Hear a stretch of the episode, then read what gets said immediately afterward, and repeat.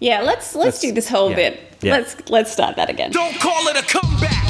I've been here for years. I'm rocking my pants, putting suckers in fear.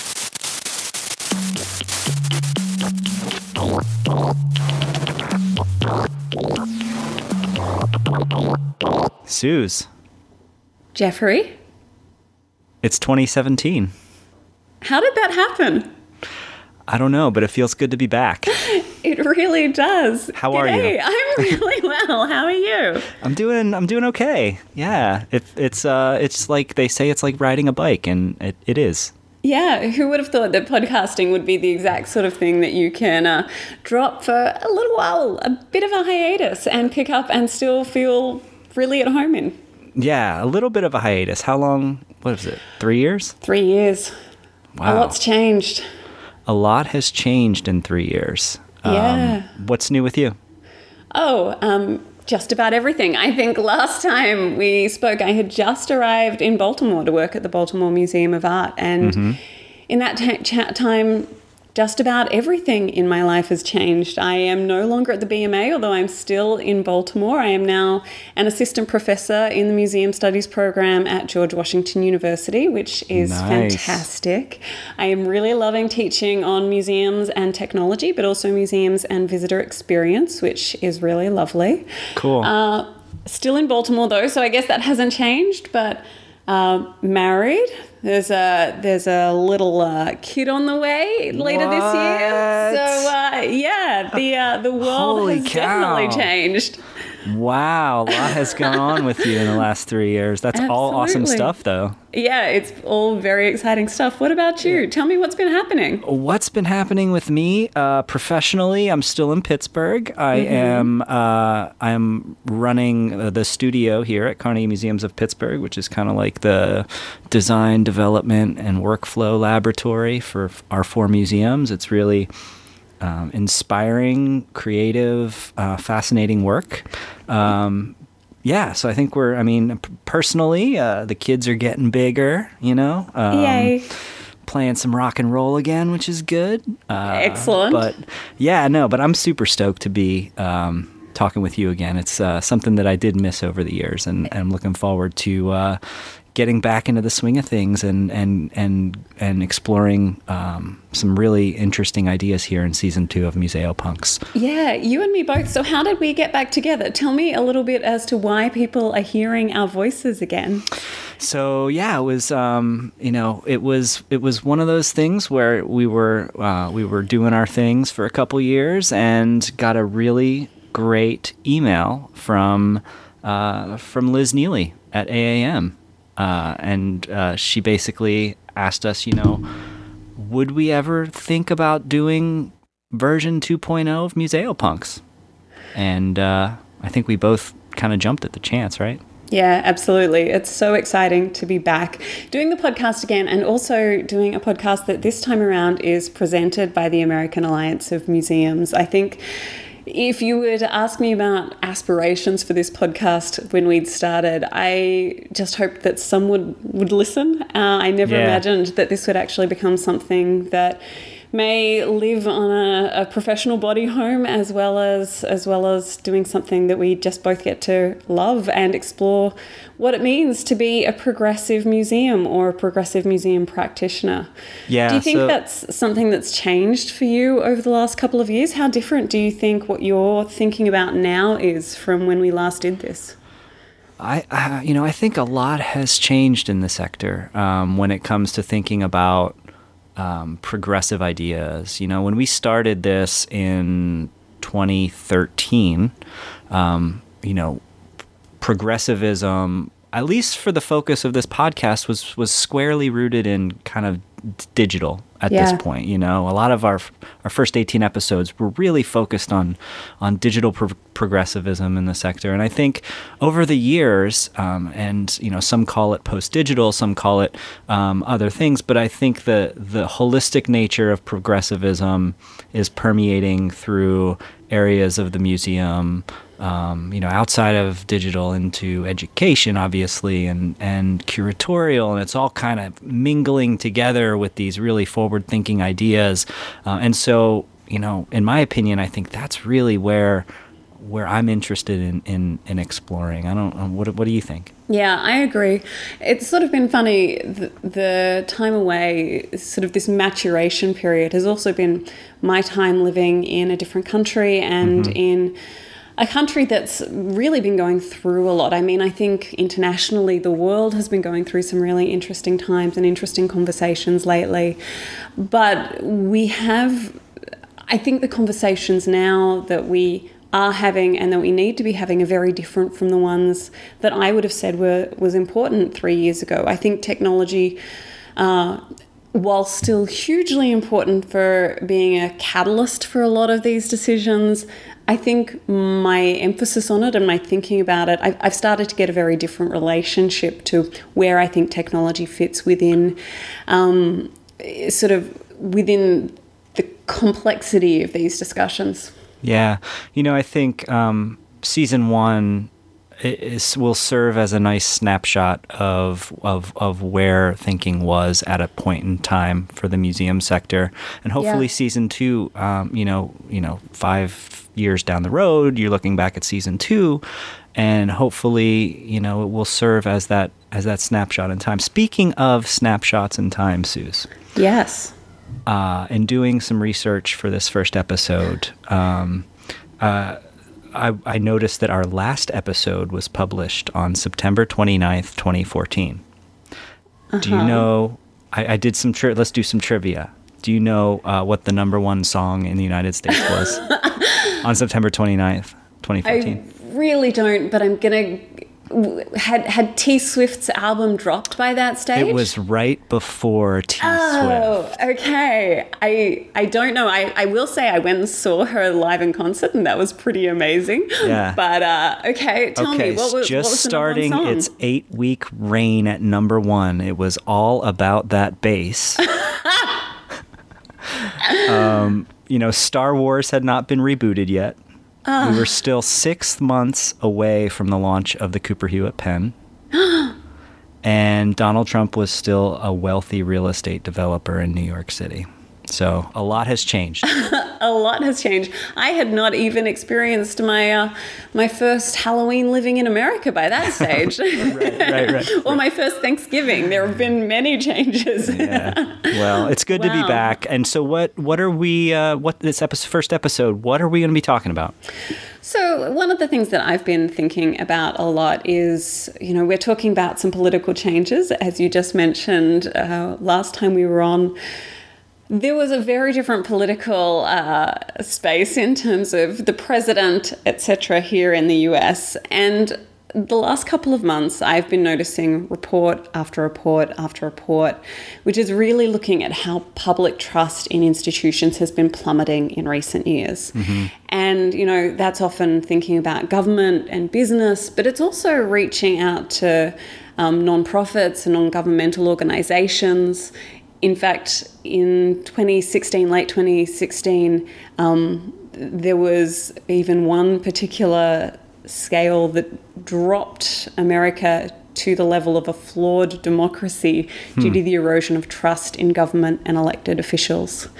Now, museums have often been, um, I think, saved from drops in trust, but I really wanted to talk to you and, and, and some guests Yeah. to, to think about what these huge institutional shifts in trust mean for institutions. Are museums still trusted?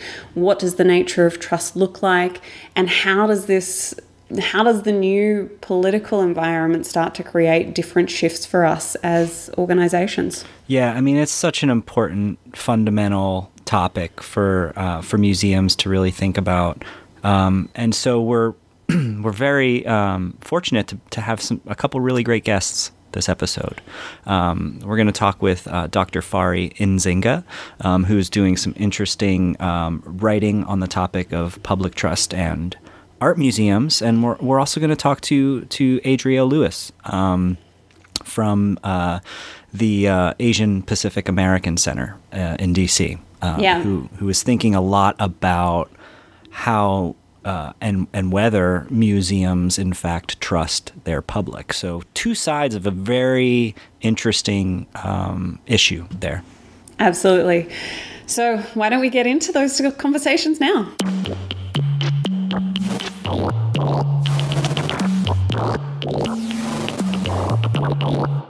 Fari Nzinga was born and raised in Boston, Massachusetts, and graduated with a BA from Oberlin College in 2005.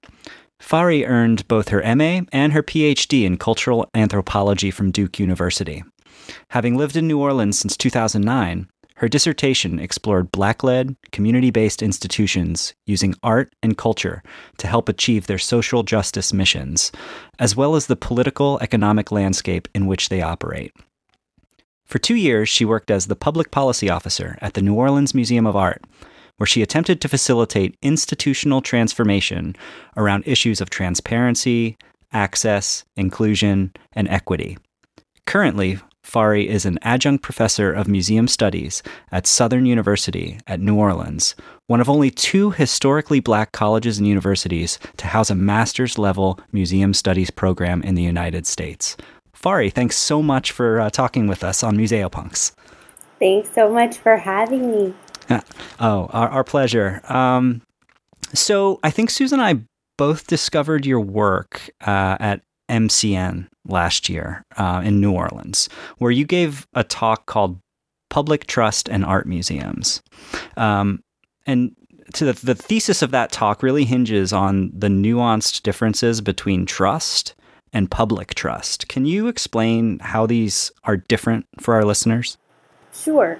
Um, I think that trust in interpersonal relationships is a two way street, and the way that public trust has been defined has largely been from within the art museum sector itself and hasn't really taken to, into account um, all of the contributions that audiences and other stakeholders are willing to make or wanting to make. So it seems to me like public trust in the art museum context is is really is really a, a way of thinking thoughtfully about why they're doing what they're doing on behalf of the public that they're serving. Um, and so sometimes it can be a bit aspirational, and sometimes it can act like a justification. Um, but I think that for art museums in particular, or museums that have collections in particular, um, public trust is really about understanding the time scale in a way.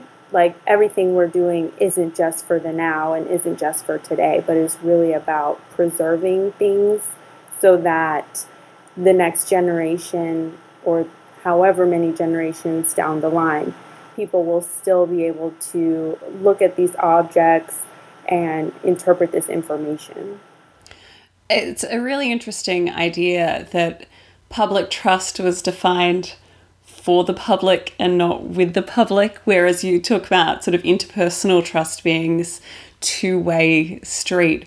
Do you think these ideas are mutually exclusive? Do we need to have um, an inter, a sort of interpersonal trust in order to have public trust, or are they such different ideas? Well, I do think there's overlap, and I especially in museums that have a very close relationship with the communities that they serve. Um, and I do think that public trust should take into account the um, the ways in which the public wants to interact with and engage with museums. So I see that museums over time are opening themselves more and more to understanding the visitor experience and to um, really having conversations that try to move their practice forward, whether that's um, curatorial practice or whether that's you know a new innovation in terms of exhibition design or technology um, that helps you know make things accessible to people i really do think that hopefully you know we've been in a kind of 30 year period of conversation so hmm. hopefully 30 something is the charm and you know we can really start to put some of these ideas into action you know, and some when, of the best museums out there are already doing that.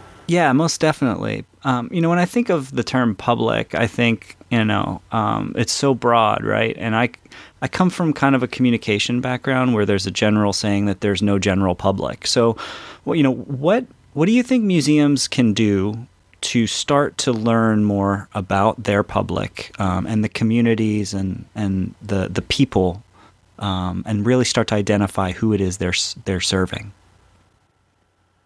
Well, one thing that I learned when I was at NOMA, what our offices were in the basement of the museum, and all the fun stuff happens on the first, second, and third floors. So, what I had to do, even though you know I felt tethered to my desk on so many occasions, was really create reasons to go outside of my um, office and Yeah. to get out of the basement and to see with my own eyes the visitors coming in and the field trips and how people are interacting with the space, um, how people are interacting with each other in the space, and even going outside of the museum wholly and um, talking to folks who don't necessarily frequent the museum but who are very much involved with arts and culture in the city or in the town where the museum is located.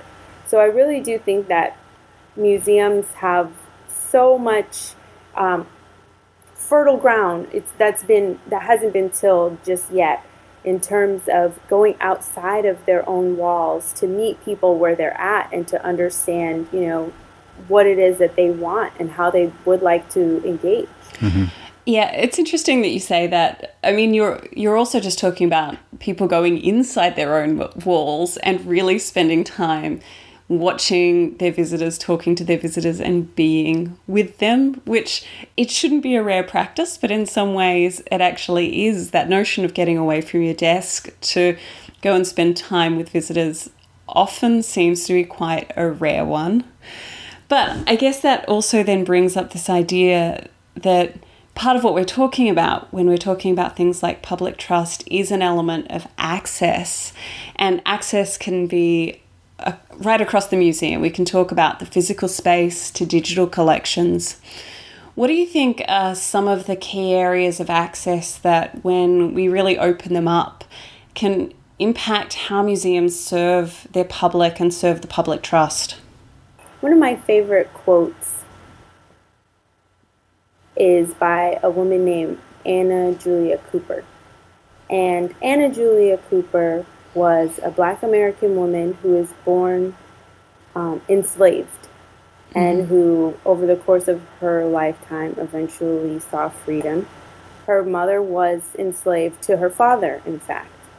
And um, Anna Julia Cooper would go on to graduate from Oberlin College, my alma mater, um, and write books and attend international um, conferences around issues of Pan Africanism, around women's rights.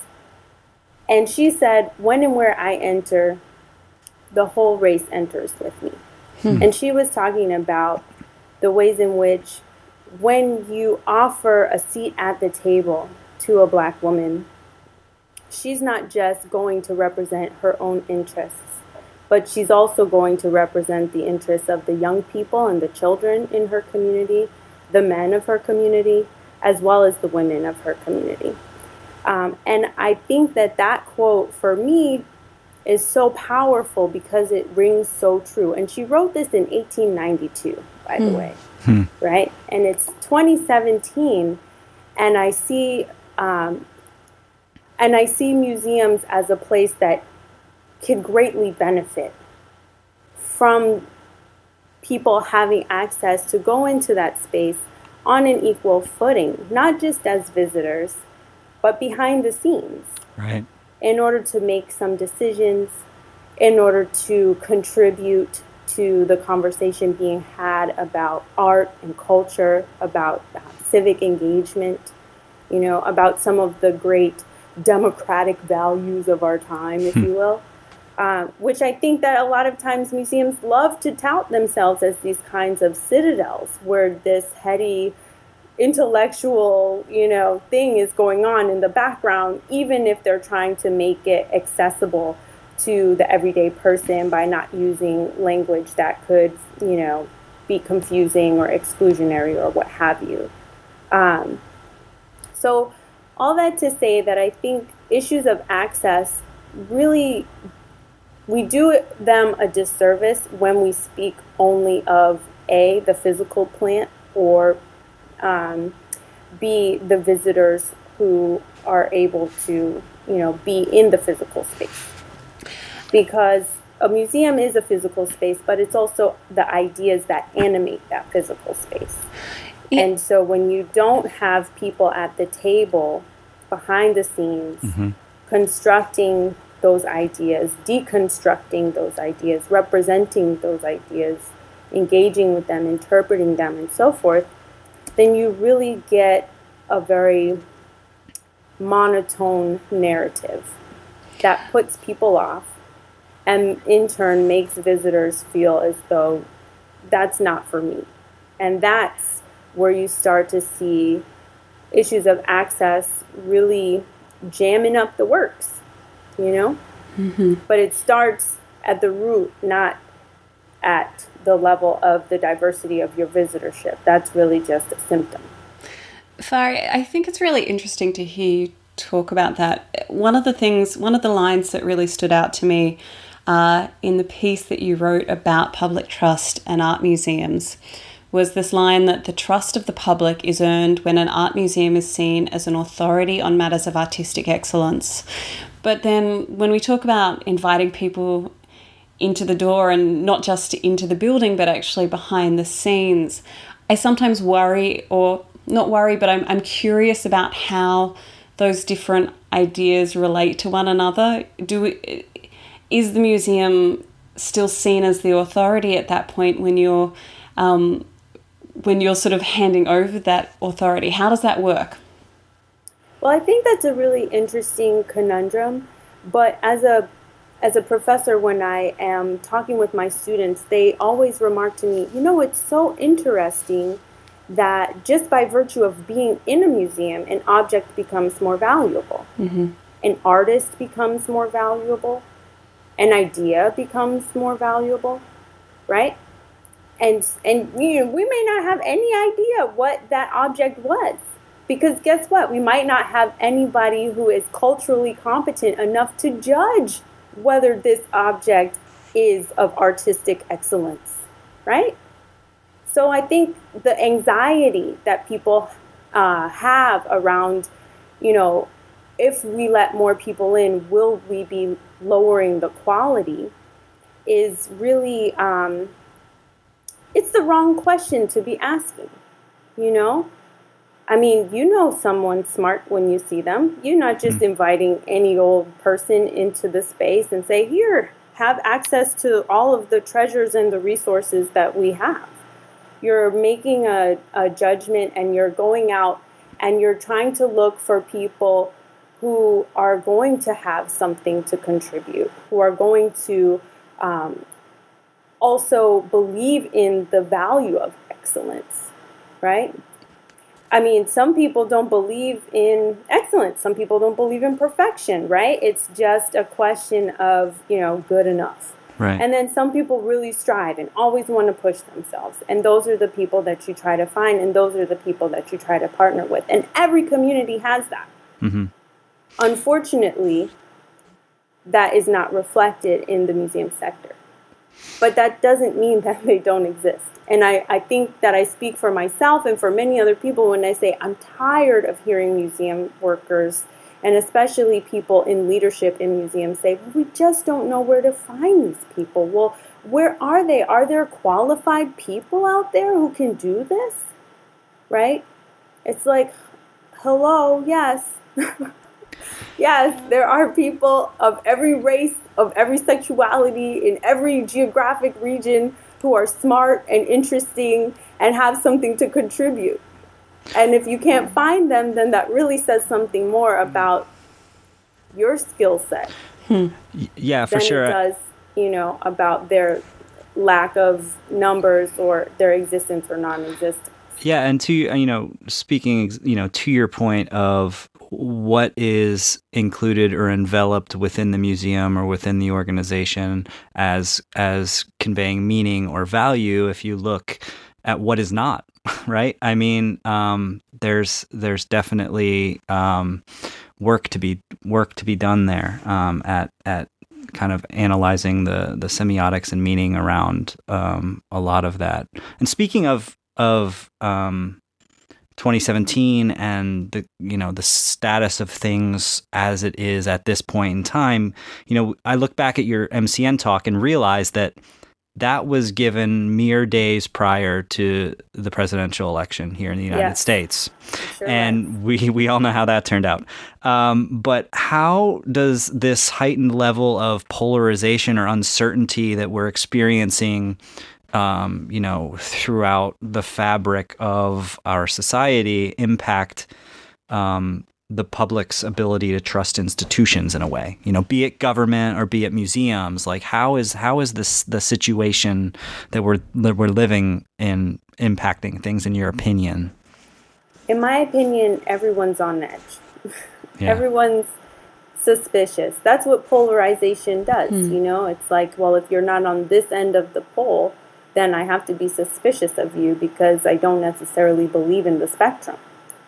Um, and so the spectrum becomes unintelligible, and I don't know what to make of anything that's not, you know, what I understand to be my position. I think that in this time, museums have a tremendous amount of power that they can wield if they choose to. It's the same amount of power that they had before Trump was elected, but this can add some urgency to it. Um, people want to know that institutions are indeed thinking of the public's best interest. And one of the things that I think is a little bit upsetting is that um, there people want to kind of stake out this neutral territory and i think that's very dangerous. And i think that that has gotten the museum sector into the jam that it's in now quite frankly. It's so neutral that for scores of people who would be natural you know members supporters visitors um, what not stakeholders, but what's the word? Hmm.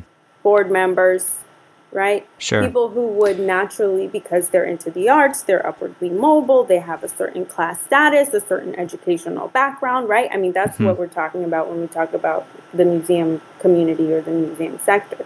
Well, every race has this, every sexuality has this, every ethnicity has this, and every geographical region has this, right? Mm-hmm. Um, however, the public always is assumed to be neutral, and that neutrality always takes on a racial uh, understanding, right? I don't have to tell you what it is, but I bet you can guess it. When we're talking about the public, what does that mean? And who do you begin to envision in your mind as your every person? Right. So, you know, looking back at this MCN talk, you you know you you really astutely point out that that libraries have been making great strides and kind of earning higher higher levels of credibility by championing the rights and civil liberties of those they serve. And I I might even go further and say that I think this is this progress is really due to the fact that libraries have kind of successfully transitioned into a into a service model, right, with um, a primary focus on providing access to knowledge for everybody.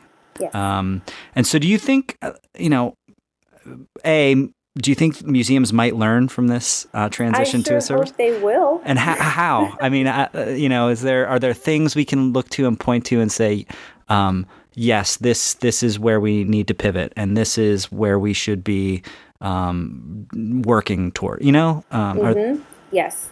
So one thing is um, when museums talk about diversity and inclusion, or they talk about cultural equity, or they talk about you know expanding their publics. Um, you know, it's it's not enough to just talk about it, but um, you have to actually make those audiences aware of the fact that a you would like them to be, you know, at your table. And then you have to court them just like you would court anybody because nobody's going to give you the time of day just because, right? Yeah. No free lunch in this capitalist society we live in, right? Rule number one, econ. Um, but I do think that, for example, when I was doing the research for this paper, I interviewed Arnold Lehman at hmm. the Brooklyn Museum of Art. Yeah. And he said, You know, we have been so tremendously successful because we took an activist stance. We said Brooklyn is a multi dimensional, multifaceted, multicultural, multilingual community. And we're going to make sure that in every facet of our operation and in our institution, we're going to reflect that. And we're not going to settle for, oh, well, this is just how the cards fell, right? We're going to go out there, and if people aren't coming to us, then we're going to go to them and we're going to find out why they're not coming to us and what can we do differently. Right. And we're going to be aggressive about it, and we're going to, perse- you know, be not perseverant, but uh, Determined and yeah, determined, dedicated, or even right? a little like bit yeah. pesky. You Right. know what I'm saying? Like Yeah. persistent is the word I was trying to say. yes, you know. Um, and so I think that libraries are kind of they have an easier sell because there's a ton of books there and there's computers that people can use and there's already stuff that people want. And in museums with collections, a lot of times that is the case, but a lot of times you have to tell people why they should want that stuff in the first place Right. and you really have to be active and you really have to be deliberate um, and you you can't take anything personally and you can't be willing to take no for an answer you know Yeah. Fari, one of the things that I think is really interesting coming out of this discussion is you're sort of talking a lot about um, neutrality and taking almost an activist stance. There was a 2013 study in the UK which was around public trust in museums. And when the Museums Association in the UK wrote about it, they noted that it, it suggested that museums are highly admired because of their apolitical stance. And there was a strong sense, and again, this was a few years ago and it was in the UK, but there was a strong sense that if museums started telling people what to think or became spaces for controversial debate, it might damage their integrity. In fact, the Museums Association UK went so far as to say attempting to shape values, even in a transparent way, could be seen by the public as betraying a museum's essential purpose of conveying factual information.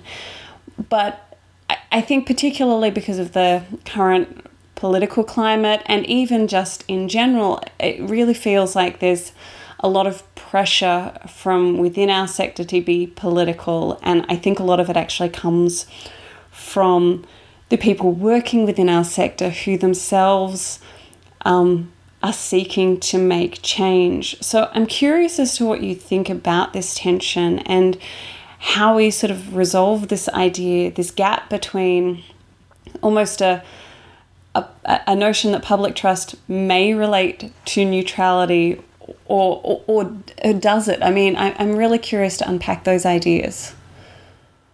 Well i guess what i would want to know more about were the kinds of methods behind the survey who was surveyed who were amongst the surveyors you know um, because one of the things I was put onto when I got to MCN was the Visitors of Color project Yeah. by um, Nikhil Trivedi, and who is the other person that works with him on that?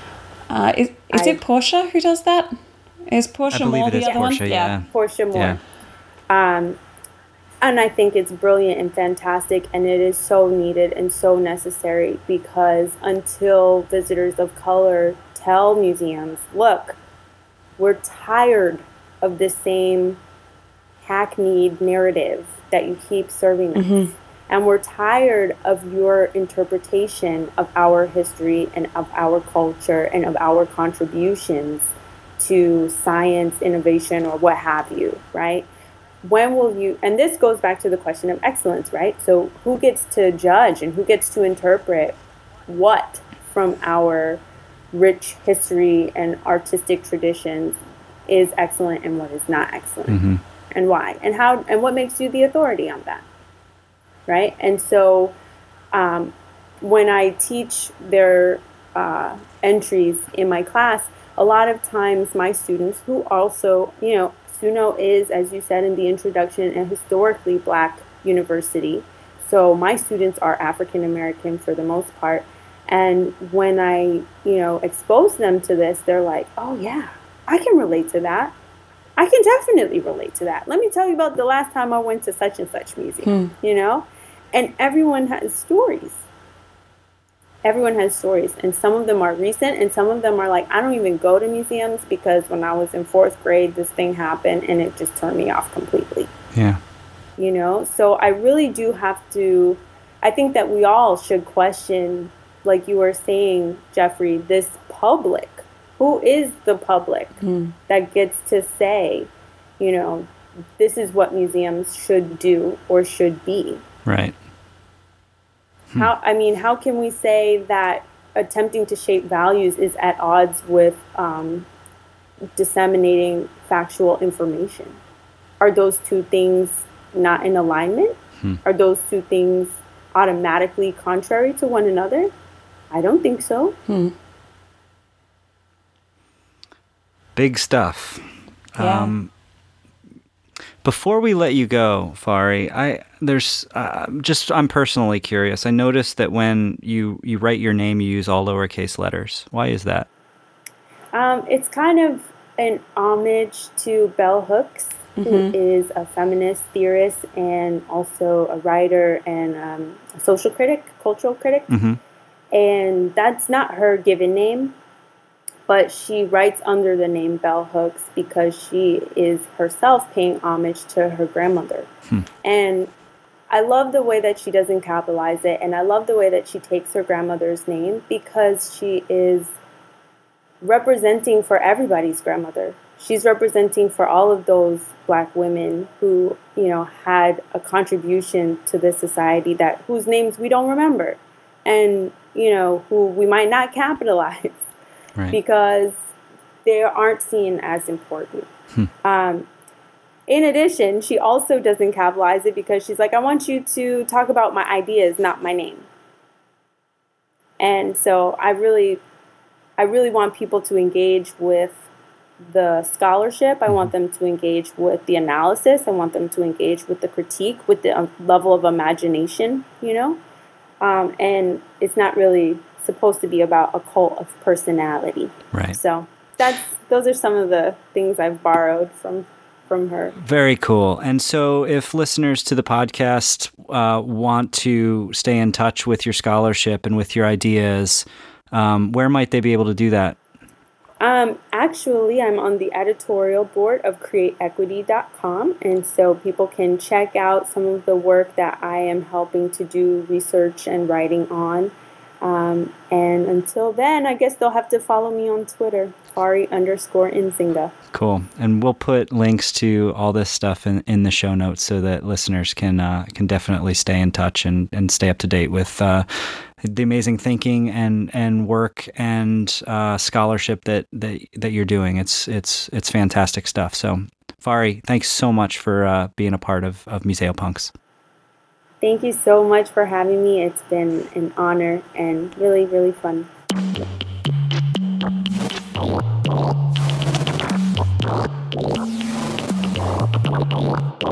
Adriel Luis is a self taught musician, poet, curator, coder, and visual artist who believes that imagination is key to transforming cultural paradigms. As the curator of digital and emerging media at the Smithsonian Asia Pacific American Center, he is focused on exploring intersectional identities in the US and contemporary Asian diasporic art. He is also part of the Ill Literacy Art Collective and sometimes moonlights on design projects with various artists and nonprofits. Adriel frequently travels to different parts of Asia with particular interest in how digital space shapes global communities and how varying levels of freedom of expression channel artistic political imagination. Adriel can be found across online platforms as at Drizzle, D R Z Z L. Adriel, welcome to the show. Hello, hello. It's so wonderful to have you joining us here on our first season back of Museopunks. Ah, so excited. We have just given you a, a, sort of grand introduction with your full bio, and I really want to drill down a little bit into the Asian Pacific American Center and the work that you do there. Can you tell us a little bit more about it? I'm not sure everyone of our listeners would be familiar with what uh, one of the centers is at the Smithsonian, and a little bit more about your job. Okay, cool, cool. So um, the Smithsonian is the institution that essentially presents the, the national museums of the United States. Uh, so we are a complex that includes a bunch of museums and research centers and a zoo and observatories.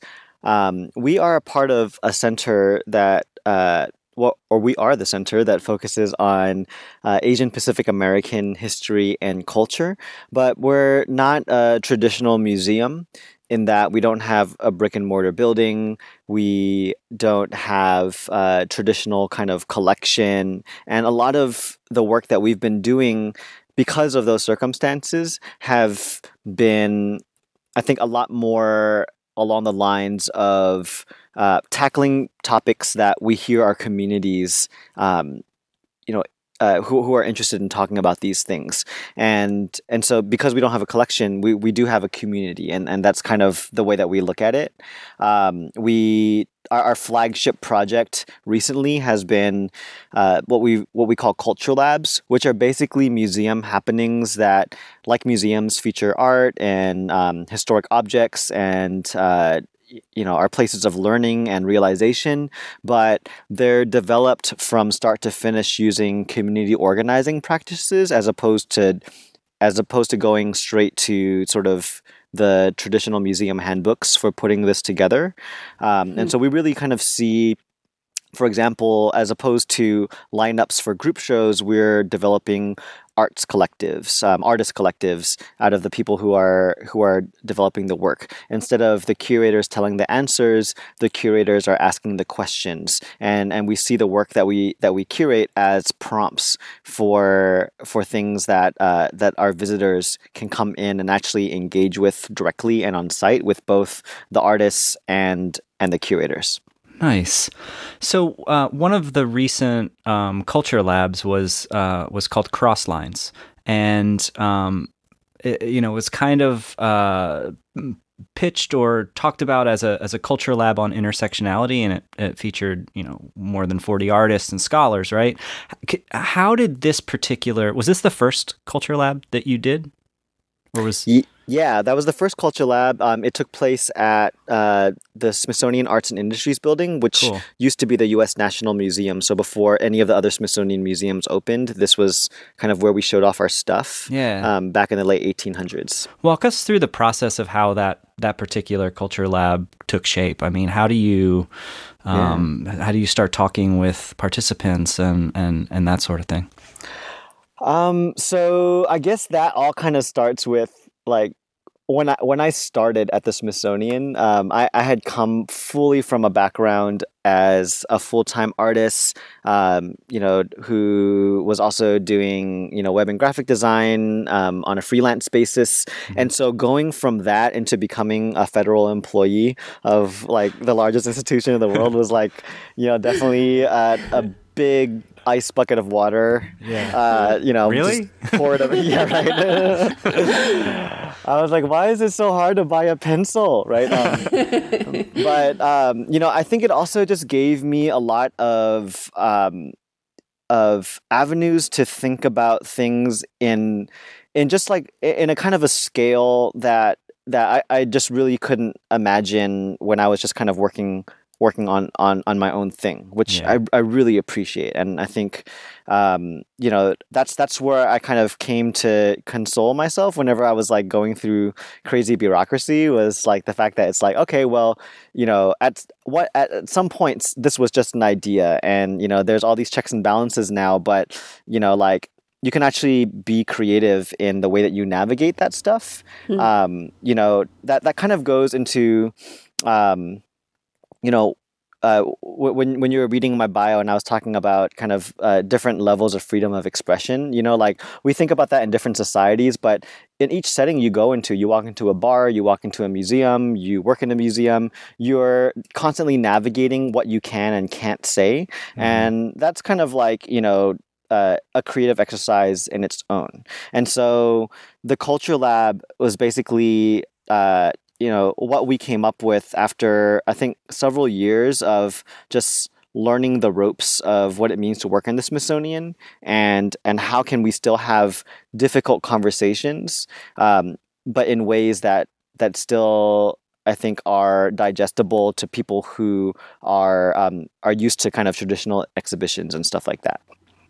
Yeah, fantastic. In terms of the subject matter, Crosslines was an exploration of intersectionality. We're talking today a lot about trust and public trust. How important is intersectionality to this trust dynamic between museums and the public?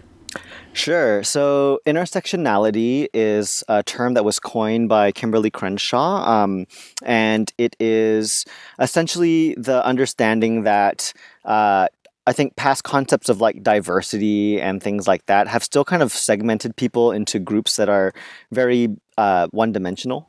And so diversity is oftentimes like allocated to just race or to just gender and things like that. And, and intersectionality is, is really um, recognizing that that uh, the ways that we as people um, interact with each other and with the world is this really messy, complicated um, smorgasbord of all the different things that um, that that encompass us. Um, you know, like the ways that that my race and my sexuality and my gender collides is really how uh, how my experience of the world is formed, as opposed to you know like me going through one situation and being like, this happened to me because of my Asianness, you know, and so um, you know for for me growing up in California and in a very diverse neighborhood um, and and city and environment, intersectionality you know like even though the, the word was relatively new to me the the concept was um, you know very or- organically understood.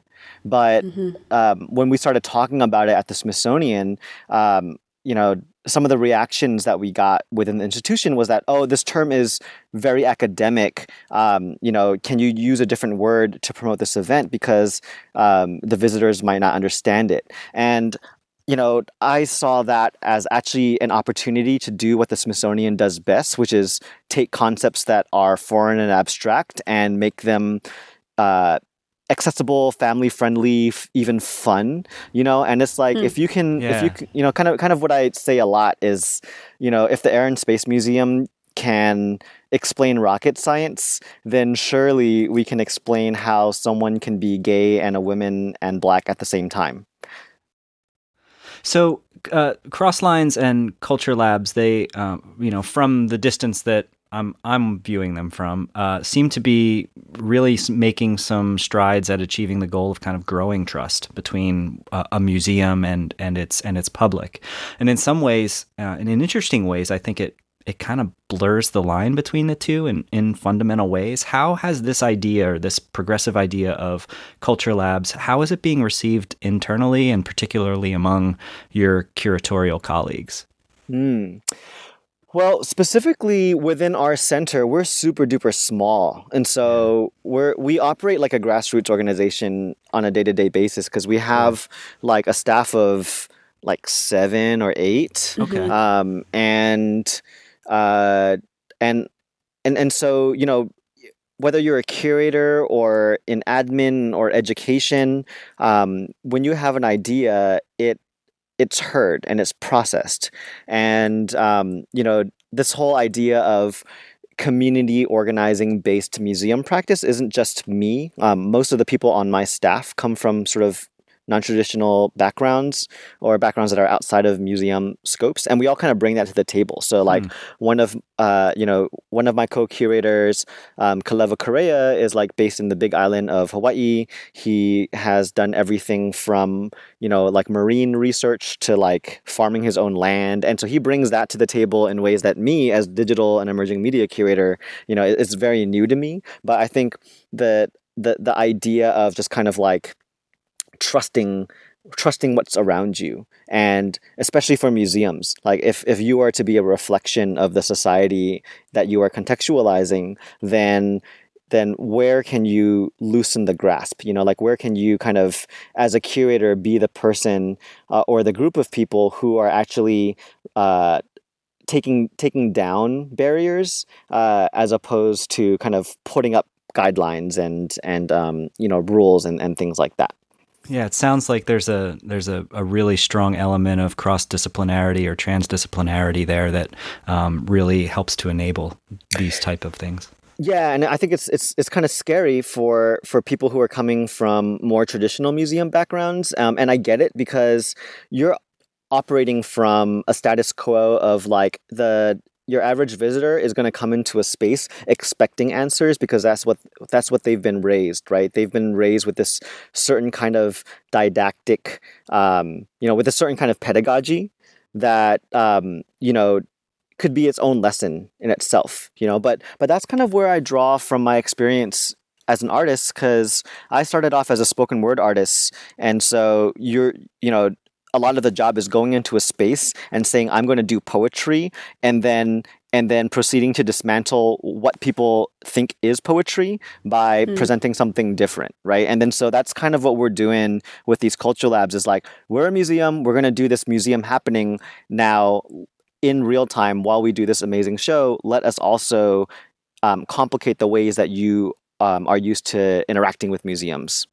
Yeah, I think that's really interesting. In your curatorial practice, you've champi- championed this idea of sort of the democratic sharing of information and how that gets unlocked by digital space.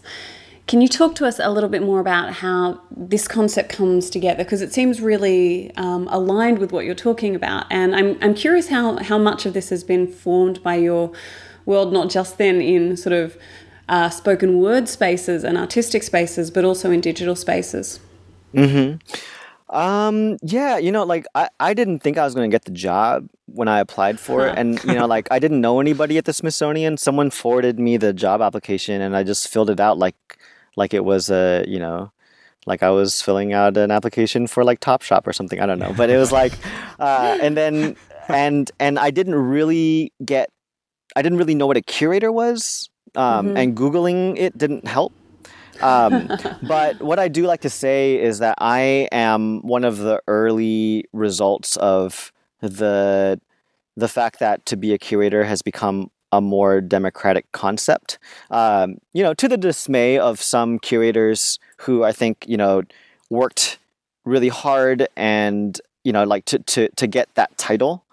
Um, you know, but at the same time, it's it's the again, it's the same thing as like poets who um, have their MFAs and are salty at like thirteen year olds who are you know like on on the microphone and also calling themselves poets, right? Um, and and that's that's a kind of tension that I think is not necessarily to be resolved, but rather to be a case study for kind of how we as people just kind of you know decide how we're going to move forward in in the ways that we that we communicate and, and share knowledge um, but you know a lot of how i've been able to excel has been specifically from people that i've encountered who've just trusted me Yeah. you know like despite the fact that i don't have a traditional museum background or despite the fact that i'm new um, you know and and that valued the fact that my questioning and my um, my wandering around uh, had the potential to make something better because you're able to ask questions that you can't if you've been in the museum world for for hella long right? And so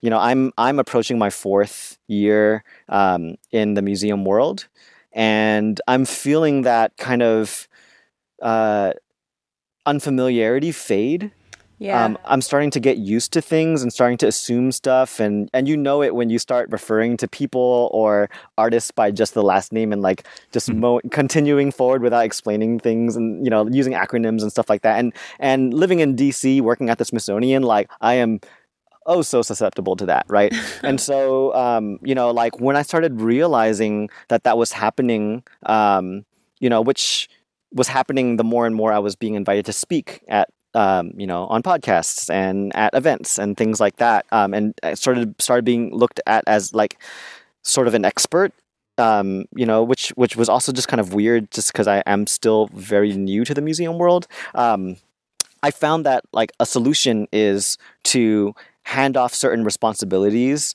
to people who do not have the kind of I would say overexposure of of museum uh, manner mannerisms, right? And then so you know, it, it began with like first making sure that I was just hanging out with enough artists and and and activists and organizers and people who completely don't know the museum world because then when I refer to certain things they can be like what what, what the hell are you talking about?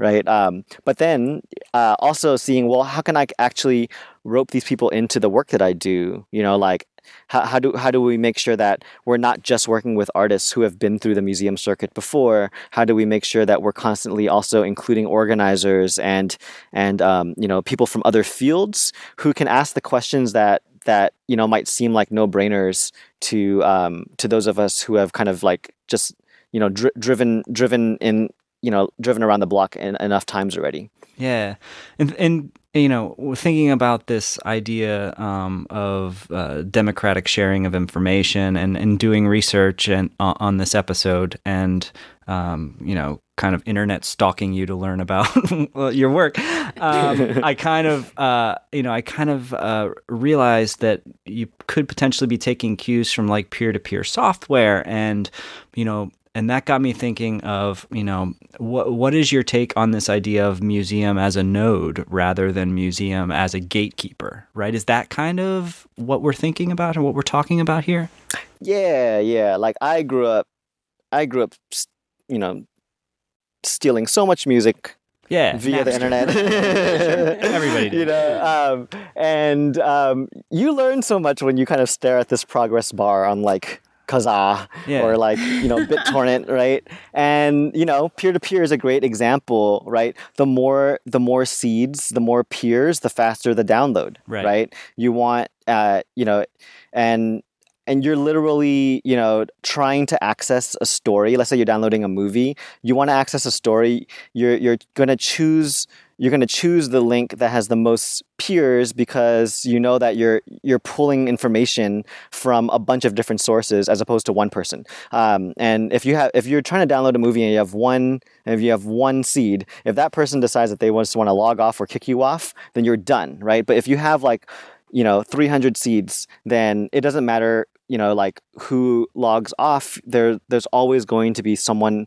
else to kind of like pick up pick it up right? And i think that that's kind of you know where uh as a as a as a curator of digital that's that's where i i'm really interested in stuff um, because that can manifest in in person to person situations that have nothing to do with pixels or or touch screens or you know like uh, all those things that look really nice on like digital digital program brochures at museums but Right. but um you know yeah, like yeah, yeah. Don't really speak to kind of the potential of of digital culture you know i, I think For we sure. set we set the bar so low when we think digital and it's just like you know when, when people ask like but what's di- what's the digital component of this project it kind of irks me because it's like you just really want to see a picture of a seven year old with their finger on a touchscreen. You know, I can Right. give that to you if that's what you want, you know, but there's so much more. There's so much more. And so, yeah, democratic uh, understandings of of information is exactly why now people on Pinterest and Tumblr and and Instagram and all that are calling themselves curators, and, and that's empowerment. And and I think that um, you know the more people who feel like they can be curators, like the better, because that's that's just more seeds for these stories. So, Adriel, one thing that I've been really thinking about, and I can't figure it out. So, this is, this is something I've been stuck on for a little while. Lately, there have been a lot of studies coming out showing that the public's trust in institutions, and that means government and financial institutions like banks, is dropping. But mm-hmm. even institutions like science, the, the public's trust is eroding. And in fact, it's dropping to pretty unprecedented levels. And one of the things I've been trying to make sense of and work out is whether there's a relationship between this rise of the kind of peer to peer citizen curation where we trust. Uh, we trust the person who happens to have the file we're after, but we don't necessarily trust the institution because that nature of authority is shifting. And I'm wondering if you think there is that relationship whereby we're much more likely to trust someone we can connect to directly rather than someone through an institution. And if so, how that starts to have an impact for museums. Yeah, um, I think that uh, you know, like sometimes I feel like museums. Often, I feel like museums are are asking the wrong question, right? So, Mm-hmm. um, you know, people are are trusting institutions less and less, and so the institutions then ask, well, how do we get people to trust us again, right? And and I think that that's that's not necessarily the best way to to tackle that issue, um, because I don't think it's about getting people to trust you again like the way that they did in the 70s or whatever. Um, it's about how do we understand the shifting nature of what trust means right? And um, you know again using like uh, you know an analogy of like social media like part of what makes social media social media is you know like at least among among individuals it's like on Instagram, I'll like your posts more if I see that you're liking my posts more, right? Like that's kind of how it works, um, because there's there's a presence and a conversation, right? It's like, oh, this person is interested in what in, in what I'm saying. Um, if this person's interested in what I'm saying, I'm going to be interested in why they're interested in what I'm saying, and so therefore I'm interested in what they're saying, right? Um, and and and that's different than just kind of you know going to a well of information and just drawing from it you know and Mhm. uh, and and then and then having to like then evaluate without conversing with that source um, you know what it is that I can trust and what it is that I, that I that I can't right? If I question something um, there like where where's the room for me to process that you know like uh, in the museum space? And i think that that's that's hard to find. And then so people you know even if they're getting their information from institutions they're processing it with their with their friends. And eventually they're just kind of like oh well i can just ask my friends in the first place because they'll they'll talk back Yeah. So, Adriel, I mean, do you ever think about or envision what it would look like to the sector if museums put complete trust into their publics? And and and ever think about like how the museum practice would change if that were the case? um yeah they would look like culture labs i mean um but but here's the thing though like i don't i don't i'm not trying to replace anything i think that that's like people generally you know that that's the fear with digital you know like people are worried that like well if if you do a digital exhibition then you know no one's ever going to look at a thing again. And it's like no we're just looking at more options right? And so right now um, exhibitions have the monopoly on how people experience objects and art. Um, and so we're just kind of thinking you know I- and i think that there's definitely you know like it's not like i go into museums and every exhibition i go to i'm like this would have been better if it was a culture lab. I wish i could draw on this right now. You know it's like it's not necessarily like that you know like i think there's de- there's definitely a lot to be said about exhibitions. They are important important formats that i think um, you know it, it is good uh, in in many circumstances to have someone who has thoroughly researched something and is providing um, you know their opinion even if framed as fact. Like i, I- see the value in it. I, i'm not trying to kill that. So i just want to make that clear.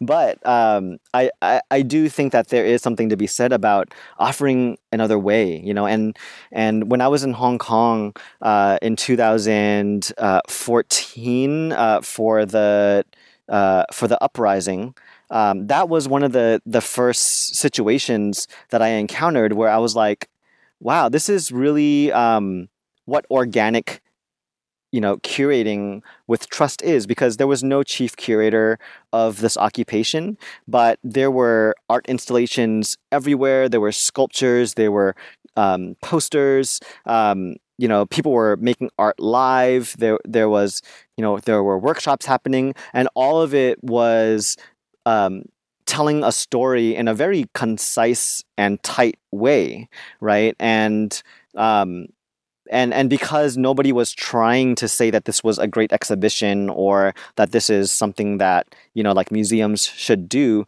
like that just that that the the limitations that you get once you bring that into the into the uh, mind space just wasn't there. But I got everything that I all ever wanted to get from all the other past times I had gone to Hong Kong and and left museums unsatisfied. I found there was local art. I had a sense of like what society there wanted to be. I had a sense of what society had been and, and is. Um, you know, I was I was entertained. I was, you know, uh, th- there were certain things that amazed me. I had moments where I was like, how did they do that? You know, like all that stuff. And and uh, and and I also got a very accurate understanding of at least how society sees itself, you know, which is very different from, you know, and and I, I would argue is no less accurate than how the state or or whatever whatever kind of institution sees, um, you know, the its subject matter as. Yeah, just I'm just curious how how do you refer to the non APA entities that are involved with Culture Lab? Is it public? Is it audience? Is it community? Is it do you do you do you have some type of ethos when when dealing with non uh, museum or center um, participants? Um, not really. Okay. Um, I mean, I think it that's actually been something that I've been kind of wrestling with. Like right now, we're writing our manifesto for the culture labs because eventually we're gonna. Uh, we, we want this to be a model that, that other museums and organizations feel empowered to adopt Yeah. um, at, at any scale. Like we work with over 40, 50 artists, but you could do a culture lab with three artists as long as you pay them and there's local representation and you're thinking intersectionally, you know? And so Right. it's like, um, you know, I'm, but but we're writing this manifesto and and there's certain segments where we're thinking about like the institution, um, the artists, the art, um, you know, the other kinds of participants that are like curated. But then when it comes to like the people who come into the space and engage with the stuff, like sometimes I'll call them users, sometimes I'll call them visitors, sometimes we'll call them the public. Um, I'm not really happy with any of those terms quite yet. Um, and so that's something that I'm still kind of figuring out. Well, I mean, in some ways, you almost need a term that crosses the intersectionality of their roles as well. Uh, You know, I mean, this is that people aren't just one role, even when they come into the museum, not just at a personal level, but even, you know, if we're talking about someone who comes as a visitor but then becomes a participant, you know, throughout, there is also. I I think there's one of the things that we do in museums is we often have ways of thinking about our audiences or publics or visitors and even that do not themselves they relegate them to one role whereas they're not actually one thing even within one visit and even at the same time within that visit so even sort of the way the museum thinks about who its publics or participants are there's a there's a narrowing or a blanking of how we think like we think that down as opposed to broadening that out Yeah, yeah. Adriel, this has been fantastic. Thank you so much for coming on to Museopunks and sharing with us the work that you do. Yeah, this was super fun to talk about, and I know we're just scratching the surface, and so I'm I'm so excited just to hear who else you have on this series. Um, I'll definitely be be tuning in. Awesome. And so, Adriel, if um, if listeners want to stay in touch, um, fo- uh, follow your work with Culture Labs, um, where can they do that on the internet? Um, so um, I would say the the dashboard would be SmithsonianAPA.org, um, and that's also Smithsonian APA is also our our username on um, Twitter, Facebook, Instagram, um, and then for myself personally, it's Drizzle with no vowels, so D R Z Z L. Um, it's drizzle.com for the website, and then I'm on. I'm I'm on Twitter and Instagram, kind of. Um, I've been I've been getting like worse at social, but you know I'm I'm still around. Um, It's it's all good. It's all good. Uh, thanks so much, Adriel, uh, for for uh, speaking with us today. It was it was awesome.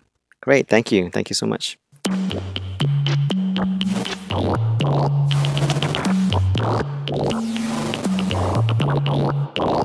Okay, Suse, uh, a lot to digest there in uh, from those guests. Yeah, a huge amount to digest. It feels so nice to be doing this show again, and I have just remembered how stimulating these conversations are. Uh, you sort of forget, I think, uh, when you've had some time away from it, just how interesting and how meaty these subjects are, and how great it is to talk with really thoughtful people Yeah. about them. I, you know, I really feel like Fari and Adriel kind of hit all all sides of this issue um, kind of balanced sides, uh, really um, kind of strong inquiry into into this concept of trust and how museums can um, can start to operate in, in, in this in this space. So um, yeah, and I'm going to be like you. I'm going to be thinking about this quite a bit over the next couple weeks.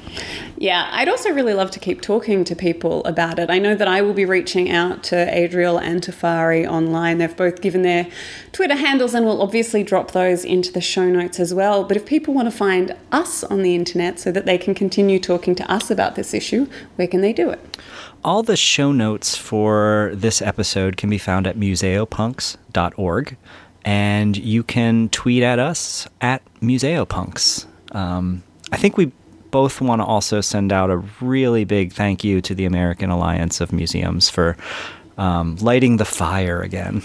Yeah, absolutely. We are now officially presented by the American Alliance of Museums, and it is such a great pleasure to be back on the uh, digital airways, so to speak. But I think also within that, we should give a special thanks to Liz Neely and Rob Stein for helping make this new season of Museopunks happen. Yeah, definitely. And with a new season comes a new graphic design for uh, for for Twitter and the website, and um, really just another shout out to um, Selena Robledo for uh, the the amazing graphic work she did for for the uh, reboot of season two. Um, so definitely thank you. Absolutely. I'm really excited. I'm hoping we can get t shirts or something so that I can be wearing this logo everywhere. Yeah, sounds good. Well, Suse, this is the first episode of season two in the can, and I uh, I really look forward to to, to next uh, next episode. Yeah, me too, Jeffrey. It has been so much fun, and I can't wait to speak to you for the next episode of Museopunks.